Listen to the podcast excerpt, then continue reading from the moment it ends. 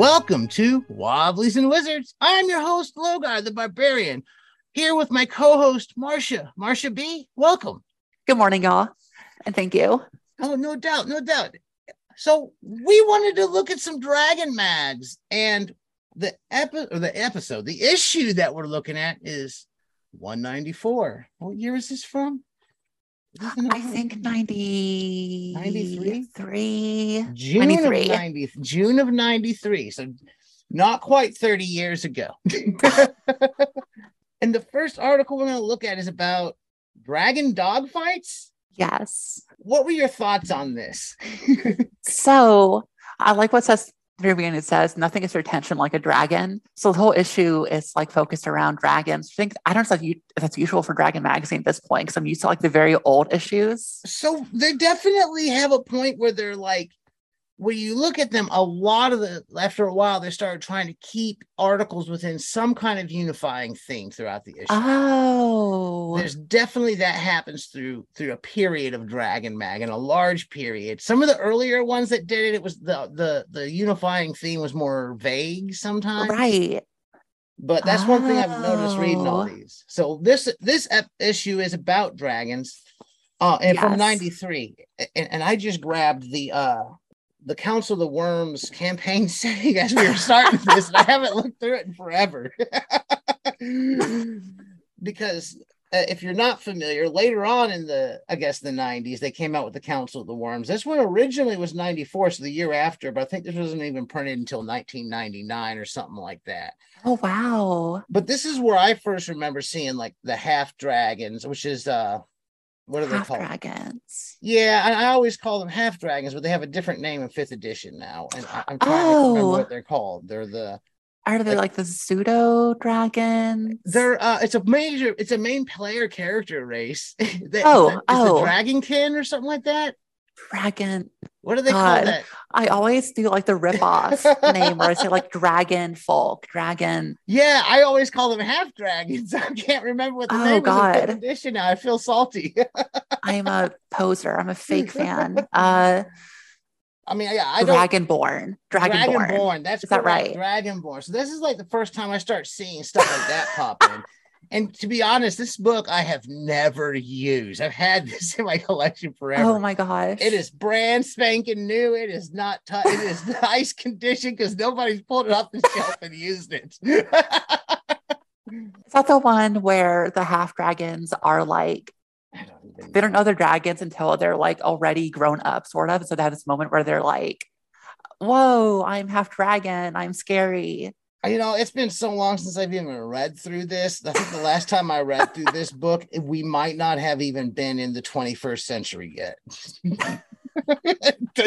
so I don't remember. I remember sitting down with this book when I first got it, though, reading through it, getting all excited, ah. wanting to play it. Ah. Anyways, dragon dog fights. yes. Sorry for the whole tangent. it's all dragon related. So I was looking at the author. Her name is Anne Brown. Apparently, she was a big Greyhawk and Ravenloft author, which sounds kind of interesting for this time period. She tells a whole story here about how they got dropped into this game that they played. Yes. And they name dropped somebody that I thought was was really cool. Where was it? Somebody that we've had on the show was was was name dropped in oh. here. Was this the one where they where they said that uh Jim Wampler or was it the other article? This is the one, wasn't it? I don't know names, and so I probably was just like, oh yeah, that's just a person. Yeah, she dropped name dropped Jim Wampler, who was actually on this show earlier this month. Oh. and I just played BattleTech last night with the group. So when I when I'm looking through like what we did last night and looking at this article, I'm seeing a lot of similarities because it's a very oh. tactical approach to right. What they do is they get dropped this this game like oh we'll just have dragon dog fights in the air for a Gen Con is what it is right right and they're like everybody gets assigned these she was out sick that day when they were assigning them what was left was the Dragonlance one, correct? Which was they said, oh, just yes. do, just do dragon dog fights in the air. They're like, oh, last minute they had to put together this game, so they did an approach to it that reminds me more of wargaming than of the role playing I'm used to. To be honest. Oh, absolutely. And actually, I saw she was talking about ribbons tied to the actual figures. I thought that was so cool because if you look at, you know, OD&D, AD&D, and so on, the whole big point of it is that oh these are like figures that you like move around on the board with like the inch scales and everything so yeah. seeing that in the late 90s or sorry this is early 90s and also with like the ribbons i thought that was like oh that's actually really like fun i feel like especially i can imagine like moving the ribbons around the board and like oh yeah. they're flying like this direction and they got a utilitarian purpose as well to keep oh, track oh, right. of your characters and it's, it's pretty neat it's, it's exactly. an easy cheap way to do it yes for sure i wish i would have thought of that when we were playing battletech because because we had to find a way to, to differentiate the little the little fellers that were all the same looking. And I was like, which one's right. one? Which one? So if I would have just color coded them with a ribbon, I would have been good. right. I think mm-hmm. BattleTech was awesome's issue, wasn't it? I think I saw an advertisement for BattleTech was was in this issue. I feel like it was. I you know there was a bunch of ads in here. I know I always catch the the Palladium ads when they're coming through. They got some Gamma World ads. There is BattleTech in here, yes. Oh yes, there it is. The role playing preview. Actually, they, they go on about BattleTech Third Edition in this episode or this issue as well. Yeah. They also give you in the article uh, like kind of a character sheet for the type of combat you're going to be doing oh yes, a unique sequence of play for the combat. I wonder how much this like goes along with battle system and what they were doing at the time because it seems very war gaming. It does. I haven't read second edition, but I know that they I think simplified the original Gygaxian mm-hmm. battle system. Yeah, but I do like how it's laid out in a very like control panel esque. Yeah, the whole thing it, it's very if you've played something like uh, Arkham Horror or BattleTech, where they have these longer sequences of combat and turns of play, it kind of falls into that, but a little more stripped down. Oh, yeah, for sure. And I appreciate that a lot, actually, because I feel like war games, I haven't played any, but they seem very complicated sometimes. And so I like seeing just kind of like sequence of play, two steps. And it's like, yeah, that's fine with me. I haven't played a lot of them, but we played last night and the rule set when I played that battle tech, and I'm looking at this, I, I catch it. I, I think I could do this. Ah. I've played some board games with similar mechanics, like uh, what's that one? Descent and things oh. like that, where you're oh. moving an individual fellow along the board. Right. What they're presenting here, I can do this. The thing is that it's a totally different type of play that I'm used to with our dungeon delving. Oh, for sure. The biggest point is having folks maybe have some kind of card or thing in front of them that shows them, okay, this turn you do this, this turn you do that. So everybody has a printout in front of them to know what they're doing until people exactly. catch on to the rules. A little closer to playing Risk. oh yeah, for sure. Which oh my god, Risk. Anyway, how was BattleTech? Because I haven't again, I haven't played War Game before. How'd it go? It went well. Uh, I feel that you really need some uh, some hardcore geeks to play that game. it's not going to be everyone's cup of tea, right? And that's kind of what I see in the dragon combat too. Like, right? This is for a specific group. Not everybody's going to want to go through that combat process that they're laying out here and be exactly. that invested into it. I tend to, but then again, I've been tending to run more rules light versions of the game to try to get away from the complexities of that. Exactly. Despite my hesitation to do rules heavy things, I think that looking at what they're doing with the dragon combat and the strategy on there, something I would have fun doing that game. It would probably be that's what we're doing for tonight's game exactly having this battle. We might do this two nights in a row to finish this complex battle.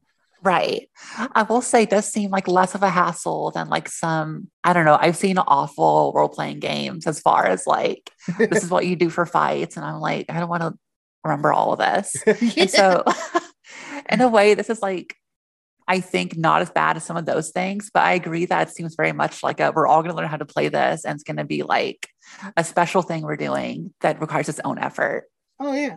Uh, and and here's the other thing too is that when it comes to these this is building itself on the second edition combat system of THAC0 and everything so as long as you know that basic system you're going to play in that that combat system this is just adding a little more what's the word i'm looking for a little more complexity, a little more procedure to it, and and making it much more board gameable, R O L L instead of R O L E play. But that's not a bad thing in this case. exactly.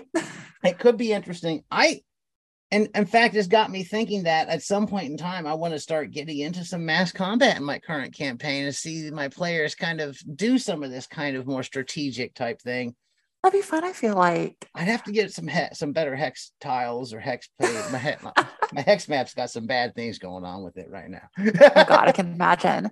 Something I have heard recently, like I kind of like, is using uh, wood cubes for like maps and things. I don't have any myself, but I've, I like the idea of like, okay, we can just like have wood cubes and rulers, yeah. or in this case, ribbons, which I I love the ribbons. Like but anyway, I feel like that seems like a very nice solution for like, we're going to make a map just for today. We don't need like any special like terrain or anything. We're just going to put like features on the table. Yeah, and I've never been much of a mini user in my games. Oh, oh I, either. I, I, I, for the first over 20 years, I promise at least I had never used a mini. it's not been until the last decade. I find it easier not to use them, but I've I've been messing around with them over the last so many years. Right. When we do, I don't usually do any kind of terrains, and half the time the minis we use are just a die, like someone's D10 from their bag. Like, oh, there's a D10 on there. Right. but looking at this, uh, you know, I I can see how it could be fun using that strategy game and that war game element and bringing some more of that into my game than I'm used to with the minis. But whenever we did it, we just would draw on the map like we'd never use blocks or anything. Like oh right, night, we played Battletech. He's like, okay, red areas are large things that go up you can't pass. Blue areas are water. Green areas are what wooded areas, and then I think uh black areas were a slight elevation. So that Easy, was simple. yeah, he just used the color code. We all knew what each color meant. We didn't have to pull out a bunch of, you know, Oh, right. A bunch of terrain. Because getting into terrain, you're talking some money. I was going to say, like, I don't know how much they cost because I never looked at it, but from what I understand, they can be like super expensive. They're cool. You know, when I win the when I win the Powerball, I'm gonna have some awesome terrain and a cool mini collection. Hit that Mega Millions. Just saying. No, exactly. I feel like I would get like an espresso machine or I don't know. I always think about like, what if I won lottery? Last month, my girlfriend and I bought some like tickets just for fun, and she got twenty bucks. oh yeah, I, I buy them. I buy them a little more regularly than I probably should. but it's really fun. Yeah, I, I, think in my mind, it's like you can spend a couple dollars and uh, less than it takes to go to a movie, and you can spend the rest of the week just daydreaming about what right. you're do with those lot of money and entertaining yourself that way. I mean, you could spend like 13 bucks and go see a movie for only two hours. Right. One's cheaper and it occupies more time in my head. and you might get 20 bucks. oh, yeah. And I might actually get money and I can daydream about it. it's my guilty pleasure. exactly. but, anyways, as for the dragons, we hit the lottery when we slay the dragon and steal their money. uh, yeah, I, I think that the, the rule system here is if you're playing second edition, it's not a bad one to do this type of strategic combat with. And the, for sure, it's a pretty neat little article. Um, I would try some variation of it. I feel what I would do if it was my game is I would take a little more time looking at maybe battle system and a few other things before I approach running a game like this. Oh, for sure. Any last minute thoughts on this this article? I'm looking through right now, not because I'm like, oh, I don't have anything else to say, but because I don't know. I just kind of like reading it.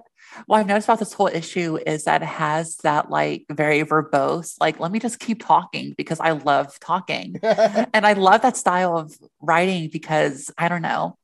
I think that now most writing is very formalist, where it's just like, do this, do this, do this. And so seeing someone like actually talk about like their experiences and like, you should try this, or if you like this better, I don't know. There's like, I like her use of language. I have to say one thing about this issue that's completely off. her article is interesting because she tells about how she got wrapped into running it and, right. and the process that led to it. That's what makes it an interesting article, more so than even the rule set that, that she presents, to be honest.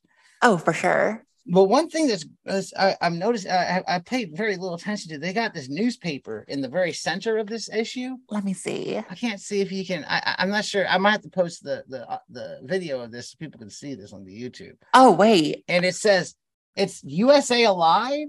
I'm not sure. I'm trying to figure out what game this is for but it seems to be a newspaper for the events going on in the world of some role playing game from MGI Mayfair, Mayfair Games Incorporated. And I think the game might be called Underground, but it's a really cool little zine or something stapled in here. oh, that's kind of fun. I feel like. yeah, it's neat. It's just like I guess it's a, a paid advertising. They have they made these little. I used to have little. uh It's in it's newsprint like an old newspaper, Right. I used to have old newsprint issues of uh Palladium had a magazine back in the 80s or I think in the late 80s. And oh. I had little oh. newsprint issues of that that were manufactured very much in the same manner, but they weren't stapled in the middle of a dragon mag. right. That's very creative, I feel like. That's cool. Well, we're about out of time. yes. I hope we talked enough about dragons. we will we will continue to talk. I think we might even talk about dragons again in the future. We need to do like we did Dungeon Week a while back. We need to do Dragon Week where we just do every episode through the month through that week is just about dragons. Oh, absolutely. We'll have to plan that out for maybe after uh after August or something. We'll see. yes. If you've enjoyed what you've heard here today, please give us a positive review wherever you're listening. You can find us on Facebook. Just search Wobblies and Wizards. Our blog is wobbliesandwizards.com. Marcia, what's your blog? My blog is chiquitafajita.blogspot.com. It's called Traverse Fantasy because I don't want people to feel silly saying Chiquita Fajita all the time. I you can find me on Twitter at Logar Hale Crom. Marcia? And I am at Traverse Fantasy. We're on Patreon. You can really use the support. Patreon.com backslash wobblies and wizards. Is there anything else you wanted to throw in there? Uh, I don't have anything else going on right now. and as always, keep those dice rolling.